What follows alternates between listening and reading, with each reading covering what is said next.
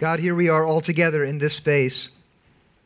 Many of us with hearts that know all too well what it is like to face questions without answers, to feel abandoned and alone, to carry impossible, broken hearts.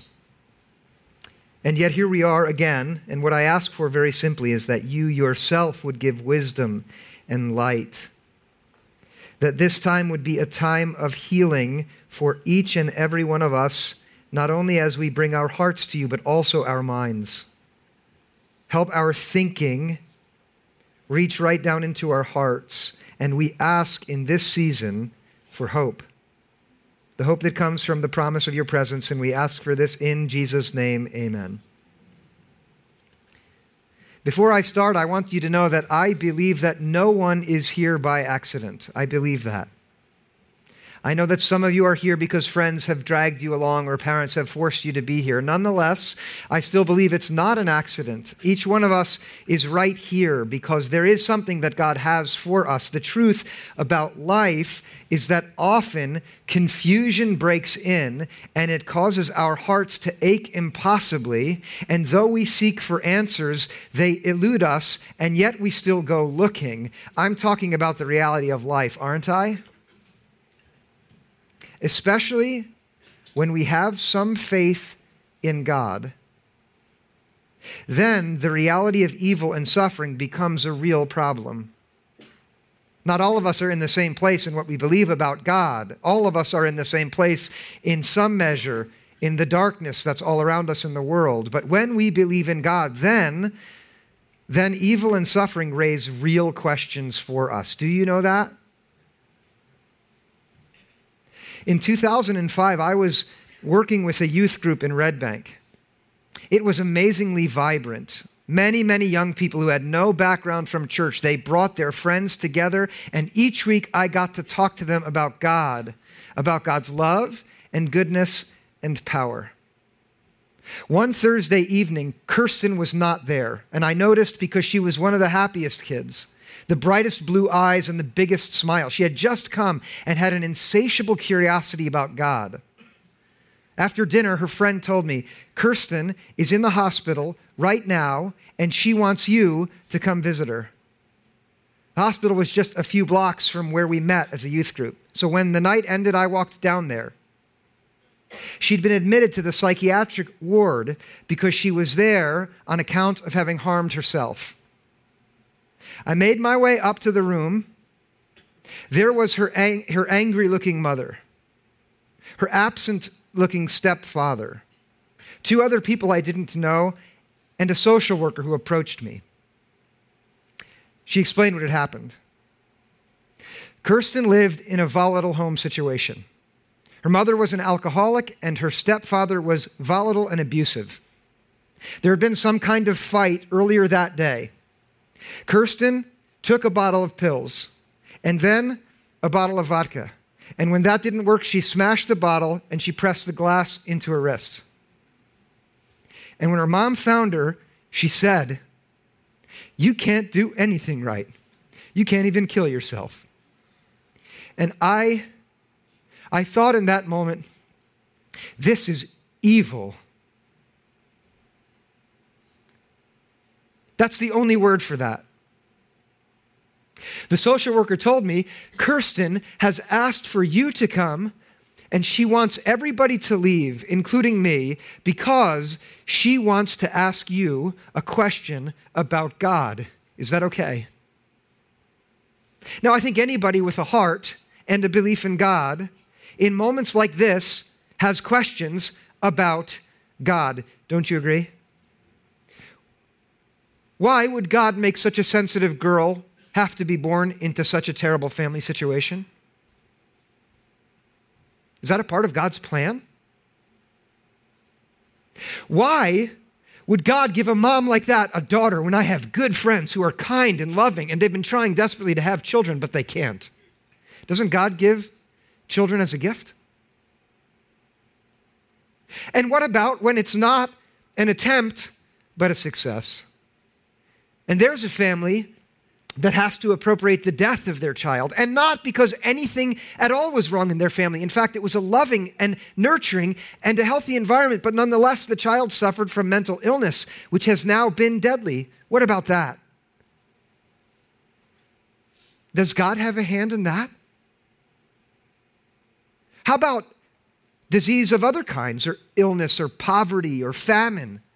Or natural disasters? Or what about when some brutal maniac destroys the lives of thousands, sometimes in the name of God? What's going on? All of these questions rushed through my mind when, when in that moment, the social worker asked if I could answer a question about God. And you know, since 2005, well, haven't there been a lot more reasons to ask questions like these? The truth the truth about these questions is that if someone just says, well, you have to have faith and that makes it all better, they're not quite right because the truth about it is if we didn't have faith, well, then we wouldn't have the problems we have. Do you know what I mean?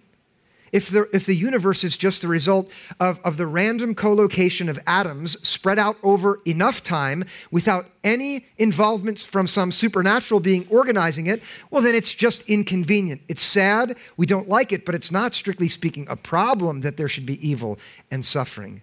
You see what I mean? But many of us who are here this morning, not all of us, but many of us, will not take that route. We do believe that God is good. And we do believe that God is loving. And we do believe that God has power, and so the problem of suffering and evil is a problem for us. And now at least one of you is thinking, does this guy know it's Christmas time? Is he the worst Scrooge ever? And, and listen, I bring this up at Christmas time for two reasons on purpose. The first is our historical moment as a people demands that we honestly engage with the question of suffering that is senseless and evil. If you've been watching the news in these last months, you know exactly what I mean. If we want to be obscurantist and escapist, then let's not talk about it. Let's just hear happy stories. But if we're going to engage with what's really happening in the world, which I believe the church always should do, then we have to talk about this. That's one reason. The second reason is specific to Christmas, and it is because the Christmas story never ever runs away from the reality of darkness in the world, from the truth of suffering and evil. You know, the Christmas story is run through like a crimson thread with the problem of evil and suffering that is impossible to bear. Think of it for a moment. The first story that we come across in the Christmas story is an unwanted pregnancy that almost leads to a divorce. And if you just put your imagination into that and set aside all the nostalgic details, that's a drama which is pretty dark, isn't it? Yeah? And then, then that family has to go to a place where they're going to have the baby and they cannot find a room at the inn. You know that part of the story, right? It's easy to romanticize the manger, but this is not the place where a child should be born. And the reason they can't afford a room is because they're poor. You know, if there's no room at the inn and you come with enough money, you get a room at the inn. But they don't because they don't have enough money. Why does God let some people not have enough money? You, you zoom out a little bit from Mary and Joseph, and then you meet another couple who, despite wanting to have a child all their life long, has to struggle with the maddening pain of infertility. Someone in here surely knows what that's like. That's dark. And then you go on from those details and you zoom back even further, and you see that the entire story is told in a time when there is an oppressive government in place which uses its power to rob from the weakest in order to enrich the few. It is systematic oppression. And doesn't God put leaders into positions of power? What's going on here? And, and one step back, this is the worst of it all for me. We have right in the Christmas story a genocide, a crazy madman who is just pure and outright evil, Herod, who decides, in order to try to get rid of Jesus, to kill all the male children under the age of two. And we read about the weeping. But if we would imagine it for a minute, isn't that impossibly dark? Would you let your imagination go there for a moment? If you've lost a child, you know something of what that's like, but imagine an entire community dealing with that. This is the Christmas story, this darkness. But listen now. The story of Christmas is that into this darkness there has come a light. Into this darkness. A light which shines upon people who have, for a long time, suffered in the shadow of death. These are the poetic images that the prophets used to talk about what would one day happen. And that is how the Christmas story is unfolded as a story which is honest about the darkness and which does not say the darkness is gone, but which rather says into this darkness there has come a light. Now, I'm not just talking about the Christmas story. Some of you have walked into here carrying a world of darkness in your hearts. Because of the regrets that you've carried, because of your own choices, because of what other people have done to you, because of illness, because of loss, because of mental illness, because of impossible problems, you carry that darkness right into this place right here. And can I say right up front that Christians have given really, really bad answers to the problem of suffering and evil in history? Not all of them, but some have. If you weren't carrying such grief, you might shout, Amen, even in this dark place. But whatever it is, listen, whatever the darkness is that you yourself carry, let's make this time together both a theoretical, uh, an intellectual exercise in asking a question about suffering and evil and the goodness of God, and at the same time, can we also make it personal? So you let it come into your heart, whether you are so young that the worst thing that's happened to you might make you think, well, I guess my life has been easy. Still, the darkest thing for you is the darkest thing. Or if you've lived to see so many dark days, it would stun and astound any one of us here. Whatever it is, you let that darkness come. And here now, I'm going to tell you right up front the promise for today and for the rest of this month, because this is our subject for four weeks. The promise is that the light has come, and it is stronger than the darkness, no matter how strong the darkness.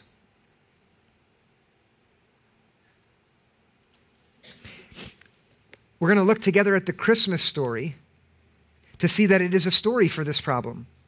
And we're not going to look at Matthew or at Luke. And if you know the Bible well, you know that Matthew and Luke are the writers who tell the story of Christmas with all of the details that show up in our Christmas carols and in the things we buy at the store and we decorate our house with the manger, the, the shepherds and the angels, the baby born there and the star, the wise guys. That's what I called them when I was a kid.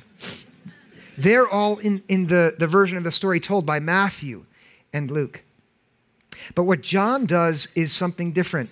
John zooms out from those details to give us the broadest and the grandest perspective possible on the Christmas story. And maybe you've never ever thought of what was written here in John as a Christmas story if you've read it. If you've never heard it, I am so excited that I get to introduce you to this. And here's why listen, because if you're here and have not yet ever found an adequate address to the problem of evil, and everything you've heard from Christians has left you sadly disappointed. I wouldn't blame you at all. But here I get to open for you words which, listen, if they are true, challenge mostly the ways that Christians talk about suffering and give us a good promise. Here's how John starts his story. This is chapter 1. I'm going to read verses 1 through 4. In the beginning was the Word. And the Word was with God, and the Word was God. He was in the beginning with God. All things came into being through him, and without him, not one thing came into being. What has come into being in him was life. And the life was the light of all people.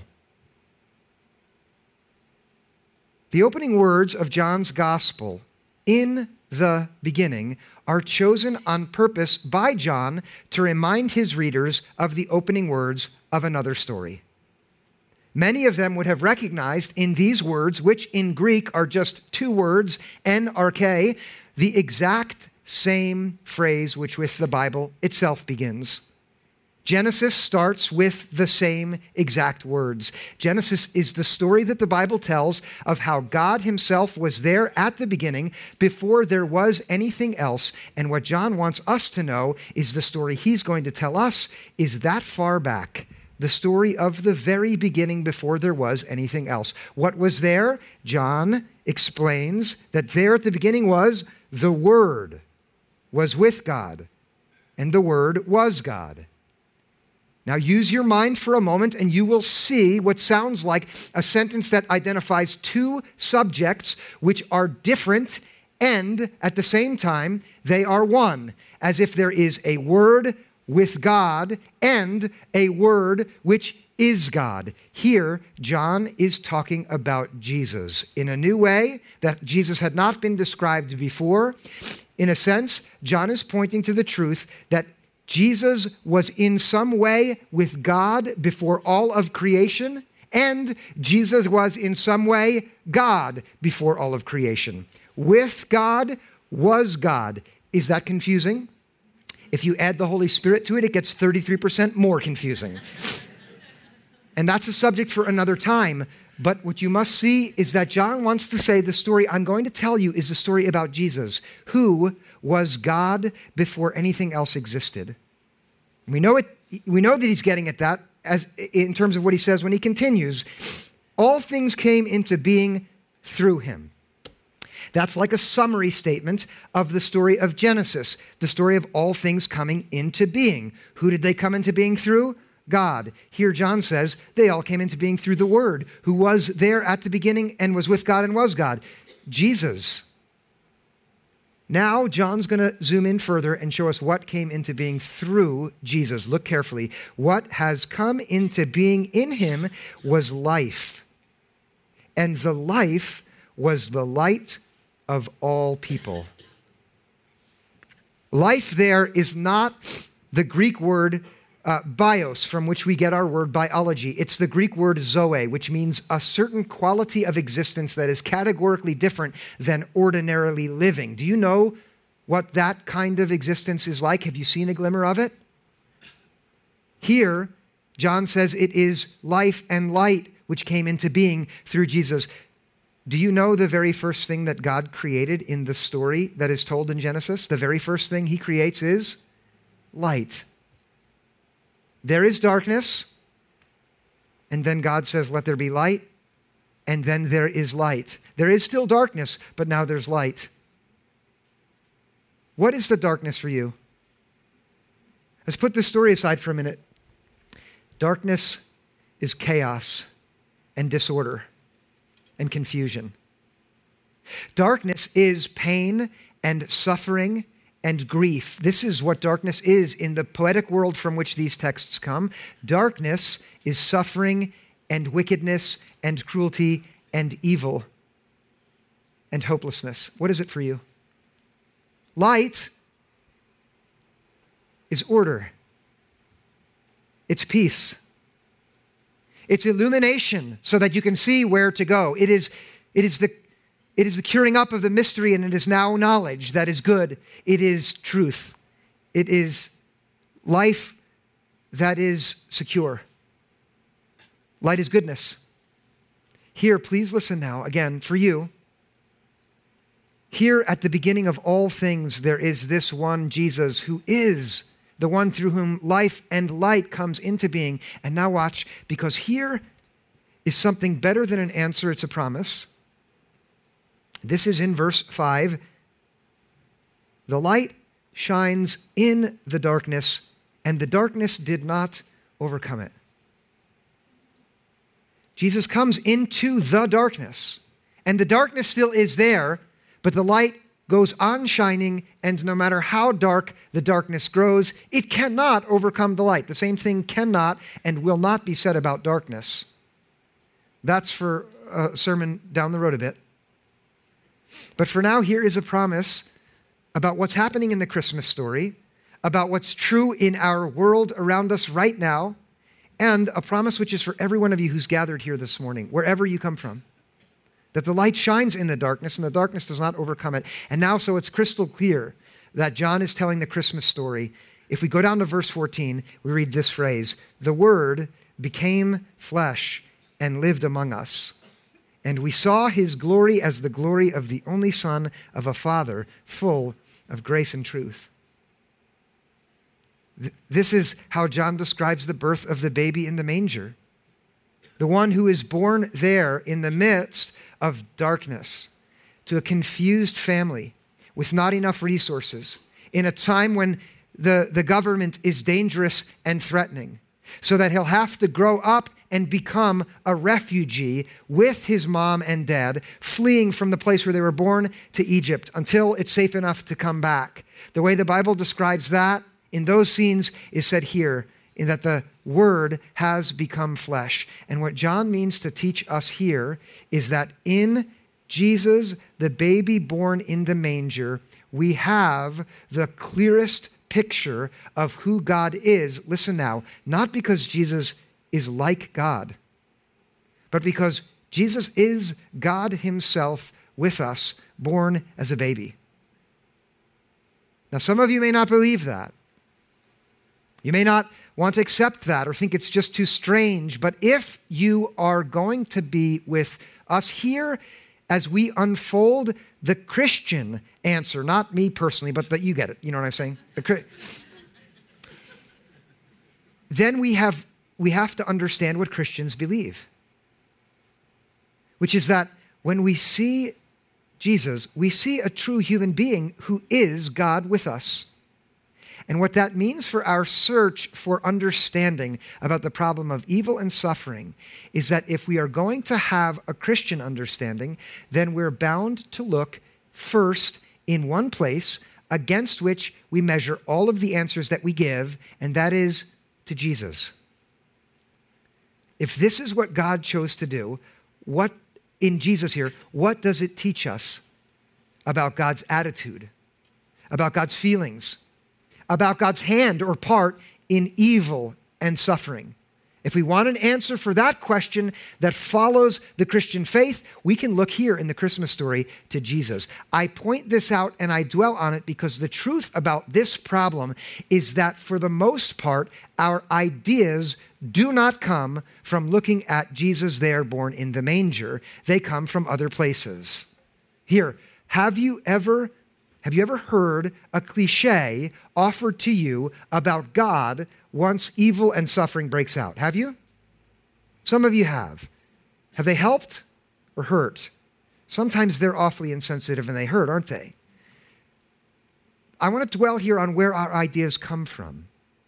And I want to do this because I'm going to ask you to put even your religious ideas to a test for a few moments here, and especially next week and the week after. That's what we're really going to get into next week. But for now, if we ask where do our ideas come from, I will tell you that I think the, the most common place for our ideas to come from is what most people think.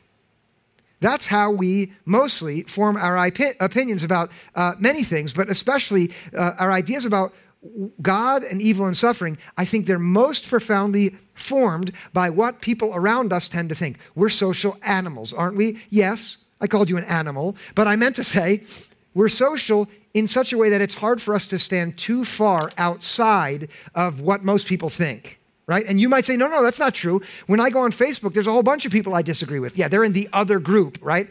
And you're in this group. That's how it goes for us. We kind of think what everybody thinks. And when it comes to asking, well, what about God and evil? It's very easy to let our thinking just be governed by the cliches that we've heard. For instance, God has a plan. God is in control. Uh, he's managing all the details. When bad things happen, I don't understand it now, but someday I will. That's what most people tend to think. Now, what happens in real life is that sometimes the events that we personally have to face, or someone who's close to us has to face, make it very hard for us to go on thinking that those things are true. Have any of you ever gotten to that place? Yes. And so often what happens when you get there, and you have to think a little more deeply, is that you're pushed to the second place where ideas come from, which is what seems right to me. And this is a good step to take. To no longer just say, well, that's what most people think, so that's what I also think, but instead to go deeper and say, wait, what do I really think? What seems right? In my conscience, given the reality around me, what can I say about God and this problem? Here is where we often resort to what the person we respect thinks, someone who's influential to us personally, or maybe a philosophical school of reasoning has been compelling to us, or maybe even it's a theological viewpoint that we picked up in the church we went to, so that my grandfather always says, Well, you get what's coming to you, right? And I respect him. And so I revert back to thinking, Well, they must be to blame for the mess they find themselves in. That seems right to me. It doesn't, that's not real, okay? But that's what, that's what happens. Or, or I've read a, a philosopher uh, uh, who, who writes so eloquently about the transcendence of God, about God's being up there above it all, that I guess I say, well, it seems right to me that the only explanation is God's just not involved. He's just watching us from a distance. It's either a philosopher or Bette Midler's song, one or the other. Maybe it's the theological framework that the church that I've gone to for a long time has given me. That's what I go back to because it seems right. God's sovereign. God's in control. And so, whatever's happening, the answer is that He's guiding all things, and I don't know how, but that must be what it is. Listen, these three are more profoundly and, and desperately held than the first one, which is what everyone else seems to think, but also these will sometimes become inadequate. And I will tell you that when they do, that's a good thing. And then we get pushed maybe to this third one, which is not what everyone else thinks or what seems right to me, but what I wish were true.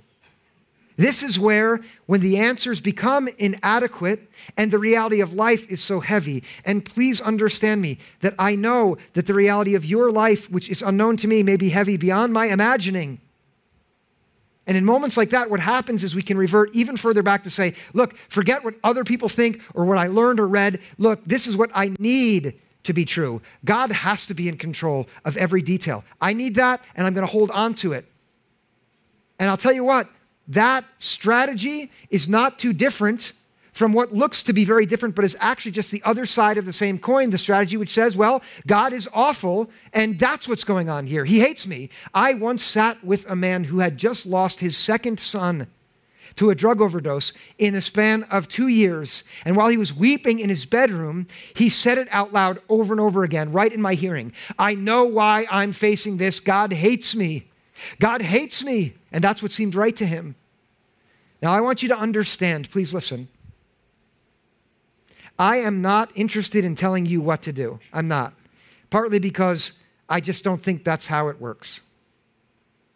But I am extremely in earnest about dislodging the many wrong ideas and approach to thinking which keep good, benevolent, lovely people, such as yourselves, from embracing the truth of who God really is.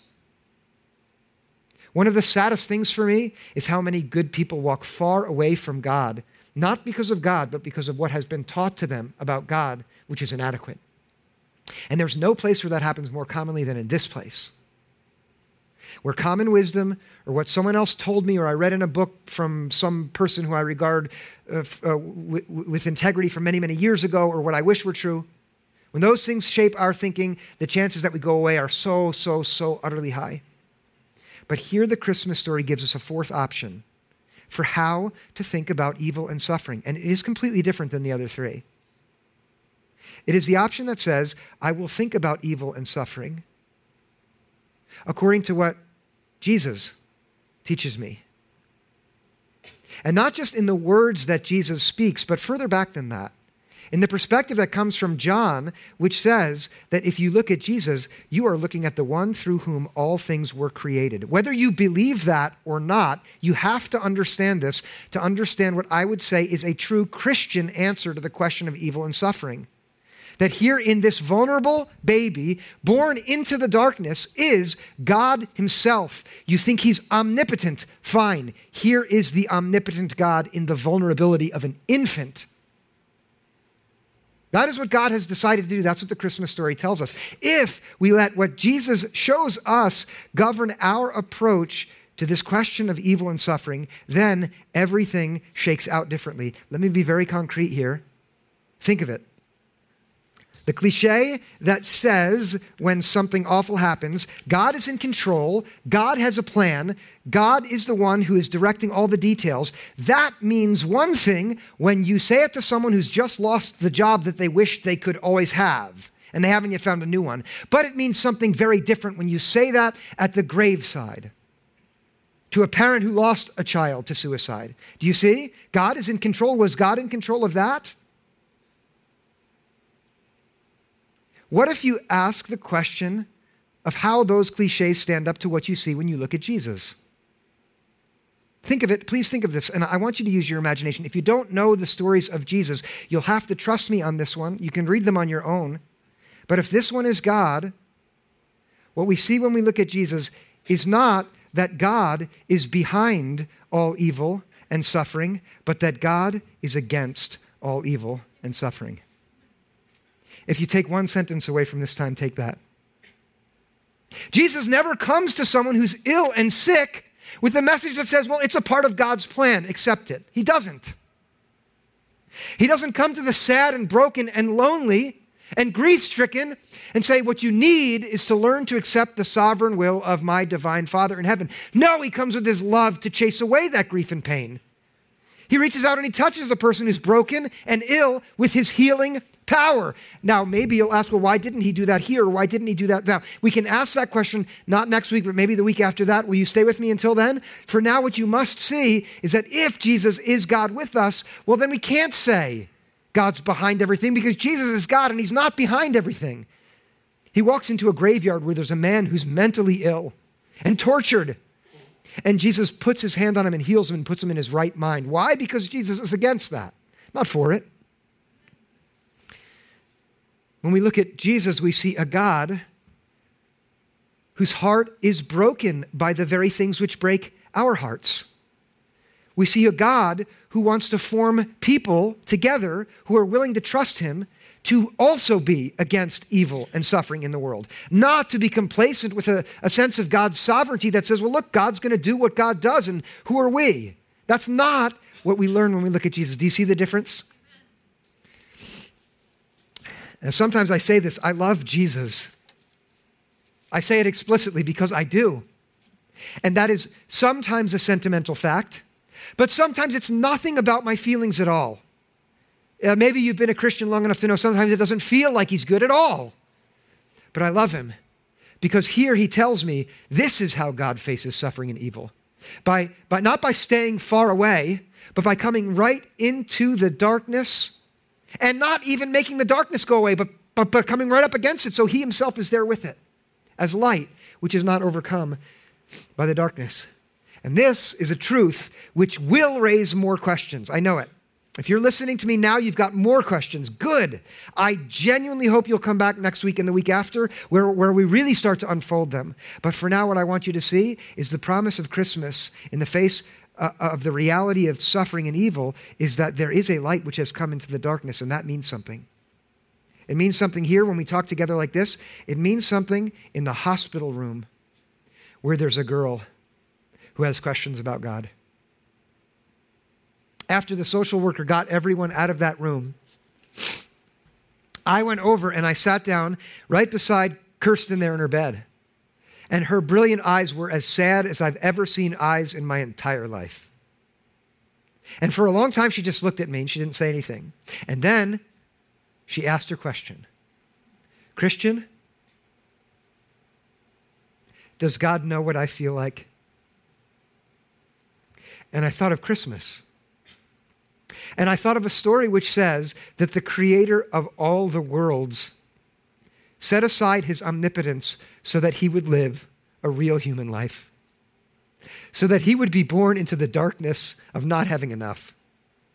And he would grow up in a family that didn't understand him, that he would walk the road and face all kinds of evil and suffering, mental illness, anguish, demonic possession, spiritual maladies of every single kind. And he would walk into that world so that the darkness of that world went right into him. And he would walk all the way to the cross where the darkness would become his darkness. And this is the story that the Christian gospel is built upon that the Lord of all, the host of heaven, emptied himself and became a servant and walked the road of sinners and died on the cross. And there, as Kirsten asked me if God knew what she felt like, I thought of that phrase that Jesus, God with us, uttered as he hung on the cross right before dying My God, why have you forsaken me? And I thought, if I believe the Christmas story, it means that God even knows the experience of dying all alone, apart from God. And so, with confidence, I could say to Kirsten what I said Yes, He knows exactly what you feel like.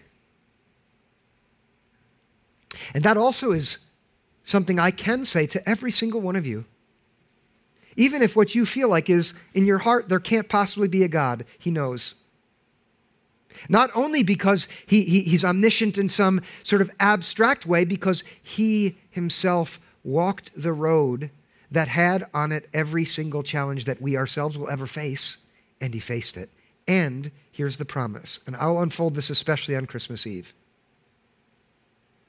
The light shines in the darkness, and the darkness doesn't overcome it. It doesn't. And what we need, all of us, is to dwell in that promise now and have our minds and our hearts open to what we would learn if we would look at Jesus, if we would really look.